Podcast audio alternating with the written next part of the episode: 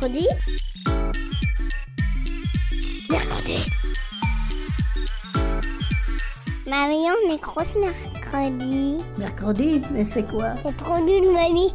Et tu connais même pas les inventions de l'armada. Ben explique-moi alors. Bah, L'armada, c'est trop bien. C'est des gens qui font des spectacles de musique, de grands pour les enfants. L'armada, oui, mais mercredi. Une émission de grands pour les enfants.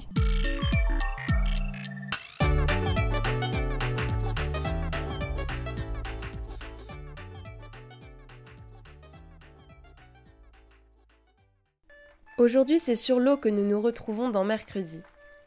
Qui n'a jamais été intrigué par les histoires d'explorateurs et exploratrices qui bravent le danger des océans et partent à l'aventure sur un bateau? Qui ne s'est jamais demandé ce qu'il se passerait s'ils échouaient sur une île déserte? On a tous et toutes une part de nous attirée par l'immensité des océans et les mystères qu'ils contiennent. Vous entendez en fond sonore la bande originale d'une série télévisée adaptée du roman de Jules Verne Deux ans de vacances. Cette ambiance, d'un navire rempli d'enfants et qui dérive au grand large, nous annonce la suite de l'émission, qui débutera par une première petite chronique cinéma et sera suivie d'un ancien conte audio breton intitulé La pêcheuse de Saint-Cast. Bonne écoute.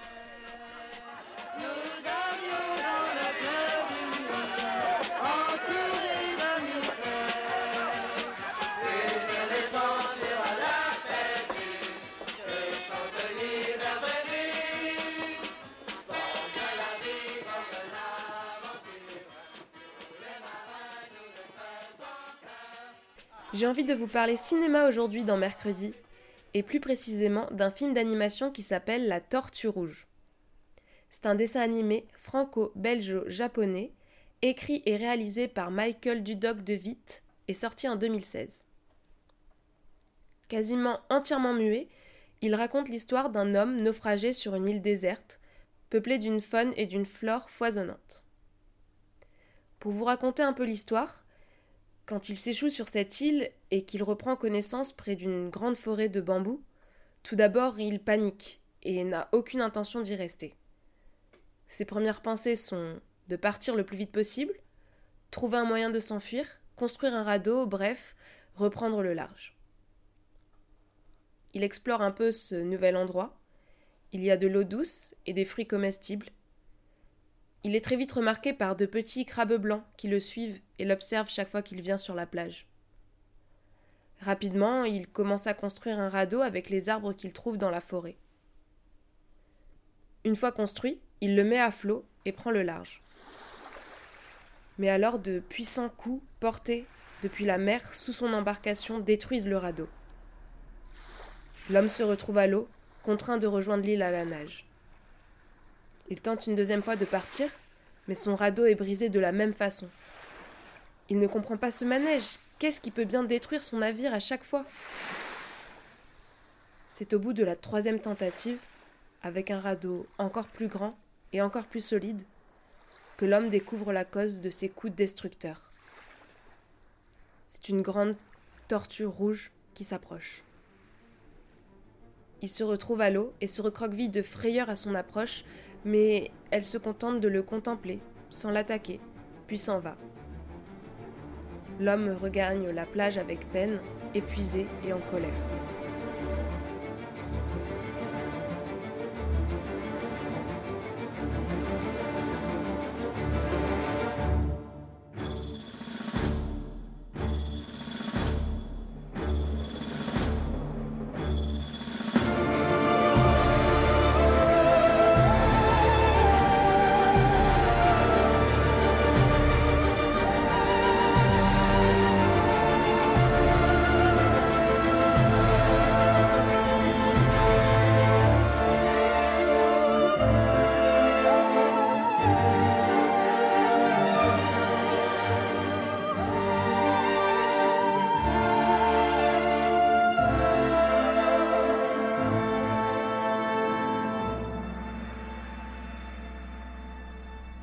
Le sait pas encore, mais c'est le début d'une belle histoire avec cette tortue, qu'il va découvrir de manière étonnante.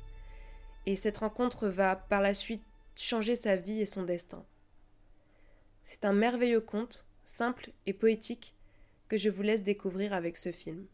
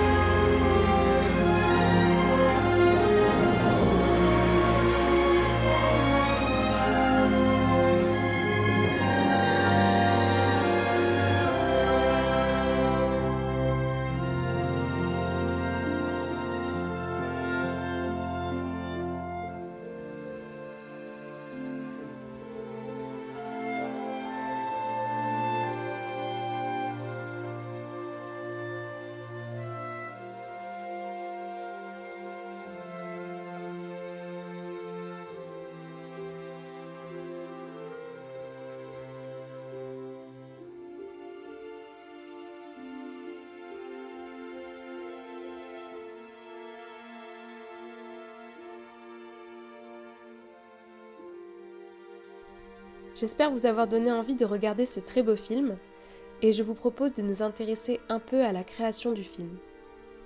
Comment le réalisateur a-t-il eu cette idée? Ou plus généralement, comment faut-il s'y prendre pour créer un film d'animation? C'est dans un interview du réalisateur, Michael, que nous avons eu quelques réponses à nos questions. Il explique qu'il avait toujours été passionné par le thème du naufragé sur une île déserte mais il avait envie de donner une profondeur différente à son histoire et de rajouter des éléments à ce thème de départ.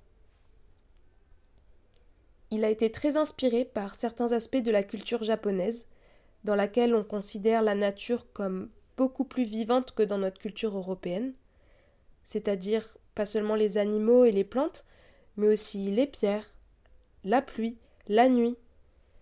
Les Japonais, selon lui, sont très sensibles dans leur simplicité à travers leurs arts.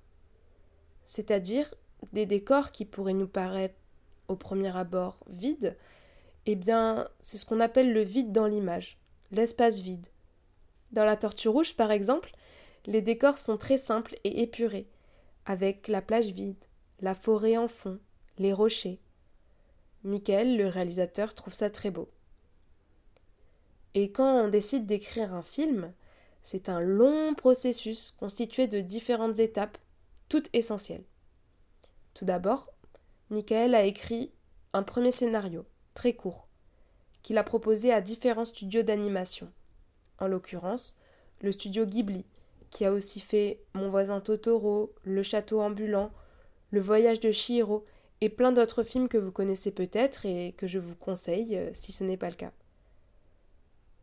Une fois que le studio d'animation a validé le scénario, Michael a écrit un deuxième scénario, cette fois-ci plus long. Cette étape est très longue et lui a pris huit mois pour écrire 80 pages et rajouter quelques illustrations pour donner à voir ce qu'il avait dans la tête. Enfin, une fois l'histoire écrite en entier, Michael a fait une version storyboard. Donc qu'est-ce que le storyboard? C'est une sorte de bande dessinée sur laquelle il dessine les différentes scènes du film qu'il imagine. Cette étape sert à avoir une idée la plus précise possible du film et des scènes avant de se lancer dans la création. Et cette étape peut prendre des années. C'est une phase très très créative. Une fois son storyboard terminé, la fabrication du film a été lancée et a démarré dans un studio à Angoulême, en France.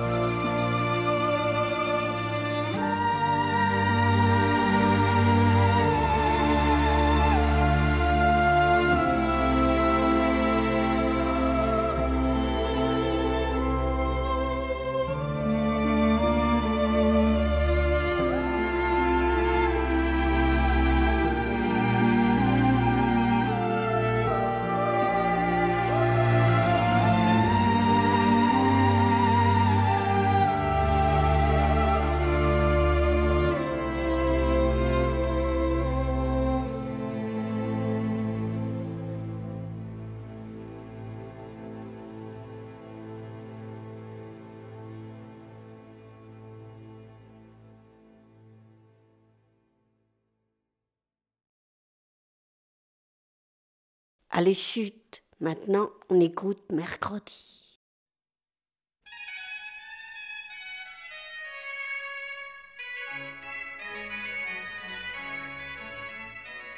La pêcheuse de Saint-Cast.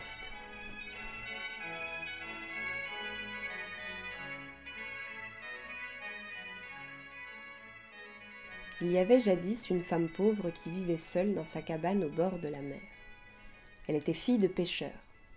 À l'âge de 18 ans, elle avait hérité de son père cinq ou six vieux paniers de pêche, deux ou trois filets, et une vieille jument qui avait grandi avec elle et qui, lorsque la pêche avait été bonne, portait le poisson à la ville.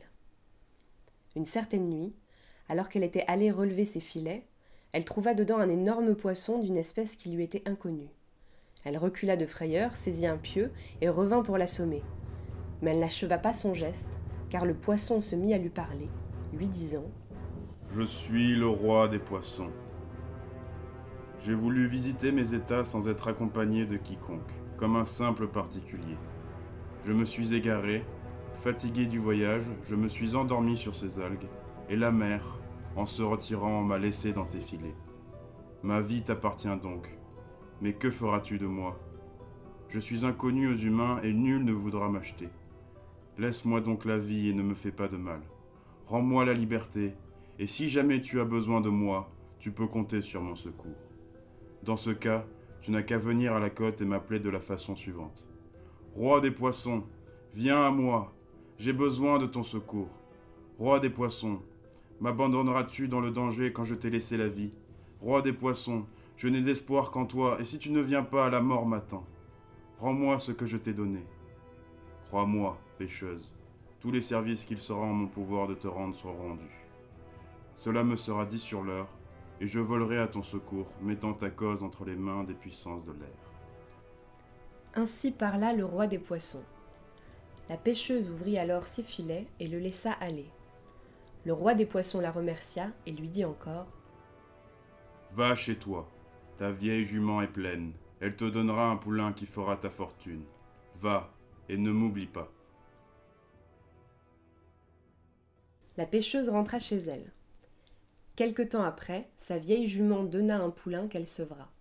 Puis elle vendit la mère et décida d'entreprendre un long voyage en compagnie du poulain. Elle voyageait déjà depuis un mois. Une certaine nuit, elle vit, sur la route qu'elle suivait, brillait un objet qui lui apparut comme un cercle de lumière. Elle descendit de cheval, s'approcha et vit que c'était une chaîne d'or enrichie de pierreries qui rayonnait comme un soleil couchant. Elle se baissa, la regarda un instant et la mit dans sa poche. À cet instant, son petit cheval frappa du sabot sur le sol, et à sa grande surprise, il lui dit ces paroles. Laisse donc cette chaîne où elle est. Elle sera reconnue, tôt ou tard, et causera beaucoup d'ennuis à son possesseur. Rappelle-toi, ma maîtresse, que bien d'autrui ne fructifie pas.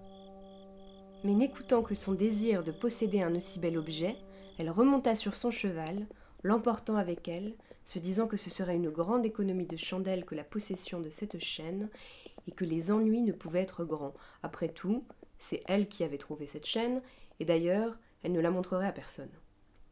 Tout en faisant ces réflexions, elle était arrivée près d'un beau château. Elle pénétra à l'intérieur et fit demander au maître de l'admettre parmi ses ouvriers et ouvrières du parc, ne demandant pour tout salaire que sa nourriture et un peu d'avoine pour son cheval dont elle avait fait le vœu de ne jamais se séparer. Le maître, curieux de voir cette mendiante à cheval, et ce qu'elle savait faire, accepta la proposition et lui assigna un logement isolé pour elle et son compagnon chevalin. Peu de temps après leur installation au château, le maître, en se promenant, remarqua que le cheval de la pêcheuse était plus gras, plus propre, plus luisant que les siens, pour l'entretien desquels ces palefreniers employaient une grande quantité de fourrage, d'avoine, de son, de brosse, d'étrilles, de chandelles et d'huile. Il les appela sur le champ et leur reprocha leur prodigalité et leur négligence. Voyez, dit-il, le cheval de la pêcheuse comme il est beau et luisant, et cependant elle n'emploie ni savon, ni chandelle, et il ne se nourrit que de peu d'avoine. Allez, et veillez à ce que je ne vous ne prenne plus en défaut à l'avenir. Les palefreniers, vexés et confus d'un reproche qu'ils reconnaissaient avoir mérité, résolurent d'observer la pêcheuse dans les soins qu'elle donnait à son cheval. Ils firent donc un trou dans le mur du logement qu'on lui avait donné, et restèrent ébahis de le voir resplendissant de lumière sans qu'il y eût cependant de lampe ni de chandelle, et n'y découvrant que la pêcheuse dormant près de son cheval. Ils allèrent immédiatement prévenir leur maître. Celui-ci vint à l'instant même s'assurer de ce qu'il venait de lui raconter. Il aperçut dans un coin de la pièce la chaîne suspendue au mur et brillant plus que les étoiles du ciel. Il entra chez la pêcheuse et l'éveillant en sursaut, il lui dit en lui désignant le mur D'où te vient cette chaîne? Et pourquoi as-tu fait un secret de sa possession? Parle, ou tu es une femme morte? Maître, répondit la pêcheuse, je l'ai trouvée sur la route. Et si elle est à vous, reprenez-la. Je vous la remets de grand cœur et vous l'auriez déjà si j'avais pu prévoir qu'elle vous appartenait. Elle n'est pas à moi. Elle appartient à une princesse, reine du Nil éloigné. Elle l'a perdue sur mes terres quand elle s'est sauvée de chez son oncle alors que j'allais l'épouser. Si tu tiens à la vie, il faut que tu la retrouves et que tu me l'amènes ici. Je suis un roi tel que tu me vois. Je cache ma puissance pour pouvoir retrouver plus facilement la princesse. Ce n'est pas que je l'aime, mais elle a de grands biens, et il me les faut pour enrichir mes états. Réfléchis, entreprends de la retrouver ou bien meurs. Tu me donneras ta réponse demain. il sortit, laissant la pauvre pêcheuse pleurant de désespoir et ne songeant guère à son ami le roi des poissons. Son petit cheval, témoin de ses larmes, lui dit Je t'avais prévenu que le bien d'autrui ne porte pas bonheur. Tu ne m'as pas écouté. Le mal est fait maintenant. Il ne s'agit plus de pleurer.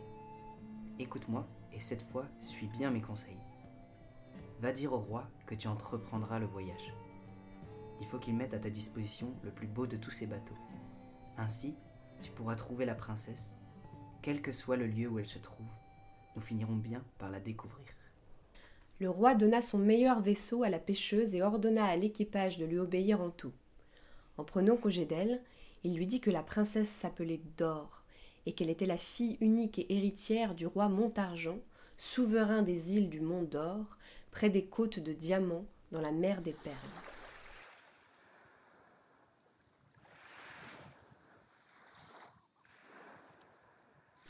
Ils naviguèrent très longtemps. Un jour, le petit cheval dit à la pêcheuse Fais monter quelqu'un en haut du mât. Si l'on voit une terre, c'est celle que nous cherchons.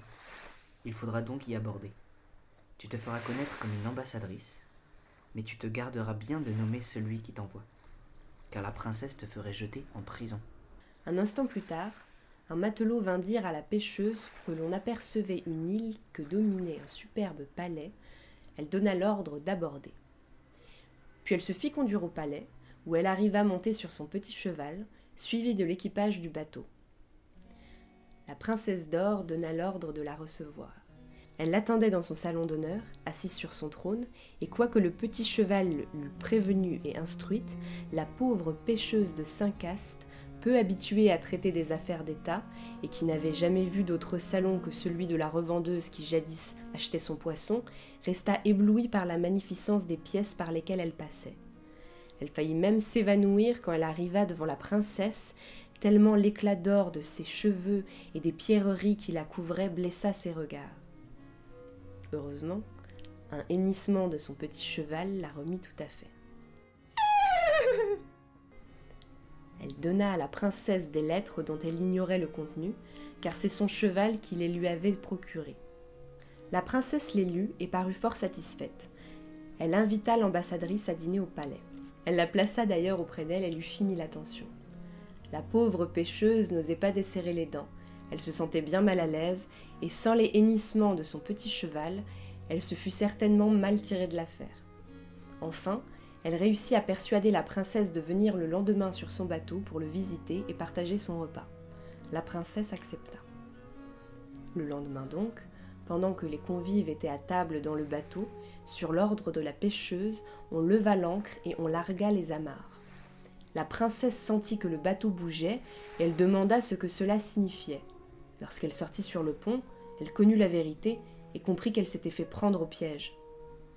Ah s'écria-t-elle. Me voilà encore trahi. Vous n'en serez pas plus riche, car voici ce que je fais des clés de mes trésors. Elle sortit des clés d'or qu'elle lança dans la mer. Lorsqu'elle fut arrivée chez le roi, celui-ci la fit enfermer dans une tour. Et au lieu de remercier la pêcheuse d'avoir accompli la mission qu'il lui avait confiée, il la regarda de travers. Comment? dit-il. Tu conduis la princesse sans ses clés? Eh retourne les chercher, sinon tu mourras. Sire, dit la pêcheuse. vous oubliez que la princesse les a jetés à la mer. Serviteuse peu vigilante, il fallait l'en empêcher. Tu ne l'as pas fait. Rends-moi les clés de ces trésors ou tu mourras. Et le roi la menaça de son grand sabre, Très bien, dit la pêcheuse. j'irai. Quand elle fut seule avec son petit cheval, celui-ci lui dit Demande au roi une frégate très rapide et partons le plus vite possible. La princesse n'a rien à craindre ici, bien qu'elle soit enfermée par cet horrible roi. Il lui manque la liberté que nous lui rapporterons. Ils se mirent donc en mer pour se promener seulement, car ils débarquèrent sur les côtes du Portugal. Lorsqu'ils furent à terre, le petit cheval dit à sa maîtresse Souviens-toi que lorsque tu étais pêcheuse à Saint-Cast, tu as pris un jour un poisson dans tes filets. Mais ce poisson, qui s'était égaré de sa route, était le roi des poissons. Tu l'as remis en liberté, et en reconnaissance, il a juré de te rendre de grands services. C'est le moment ou jamais d'avoir recours à lui. Appelle-le et demande-lui de tenir ses promesses. Ainsi, ton voyage sera fini. La pêcheuse obéit, et le roi des poissons apparut sur le champ, lui demandant ce qu'elle désirait. Roi des poissons, je voudrais les clés des trésors de la princesse des îles du Mont d'Or. Elle les a jetées au fond de la mer et je ne sais pas où elles se trouvent. Le roi des poissons répondit La mer est grande, mais la police est bien faite dans les États, et les clés seront retrouvées. À cet effet, je vais faire publier un édit par lequel j'obligerai mes sujets à les chercher et à les rendre sur l'heure. Reviens demain. Le lendemain, la pêcheuse fut fidèle au rendez-vous. Elle attendit le roi des poissons. Enfin, celui-ci apparut et dit J'ai fait battre le tambour deux fois. Tous mes sujets ont répondu à l'appel, et surtout une générale, la plus petite, mais la plus maligne de mes fidèles serviteurs.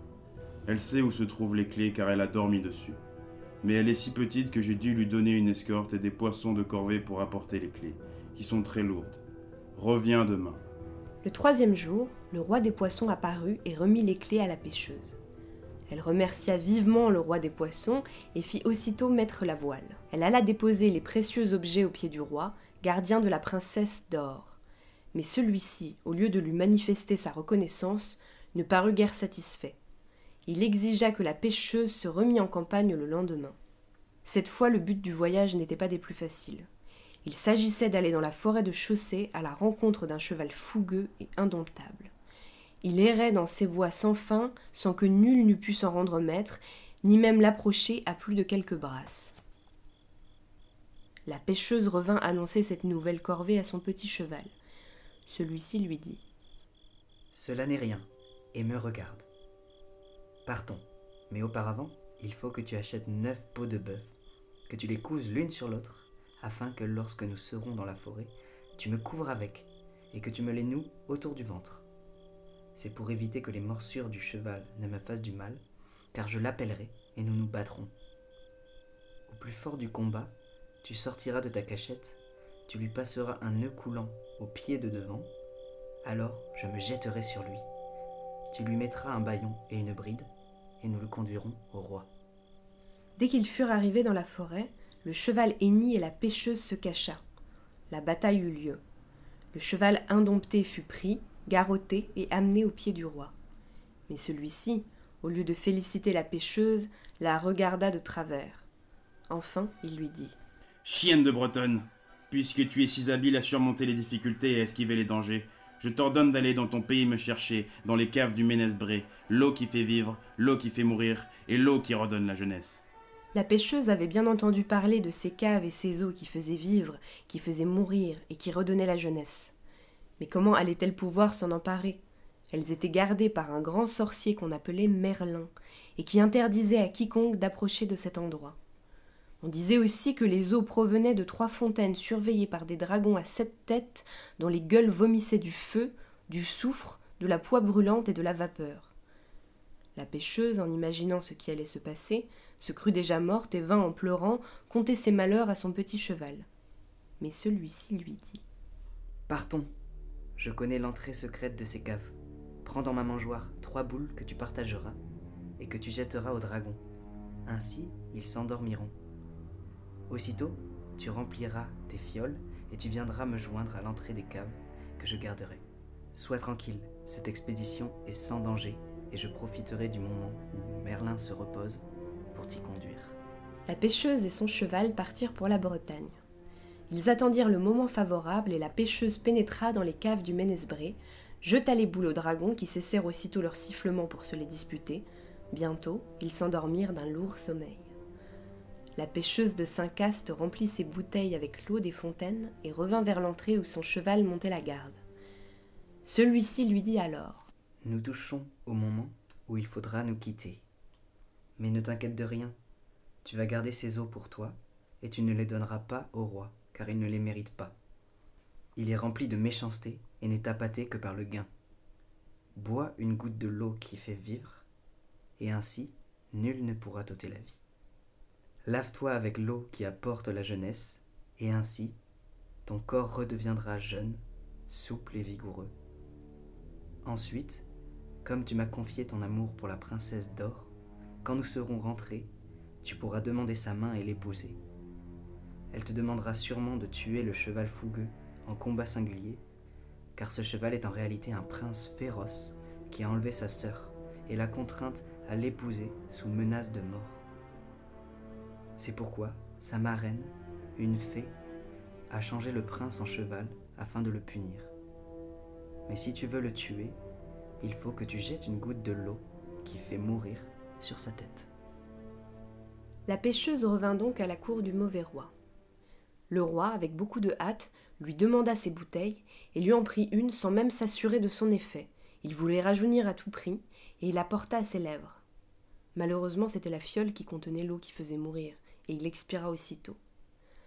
La pêcheuse ne perdit pas son temps à pleurer cet ignoble roi. Elle délivra la princesse et lui avoua son amour. La princesse, émue et étonnée, se confia sur ses sentiments réciproques et accepta sa demande en mariage. Il fallait toutefois encore tuer le cheval fougueux. La pêcheuse alla donc dans l'endroit où l'on retenait le cheval fougueux et lui versa quelques gouttes de l'eau fatale. Le cheval fougueux mourut. Elles s'épousèrent et ensemble régnèrent sur les îles du Mont d'Or de manière si sage que leur royaume devint le premier de toute la terre. Au petit cheval, qui était le neveu du roi des poissons, il reprit sa forme première de génie ailé. Il resta encore un an aux côtés de la pêcheuse, puis retourna au royaume des fées d'où il était venu.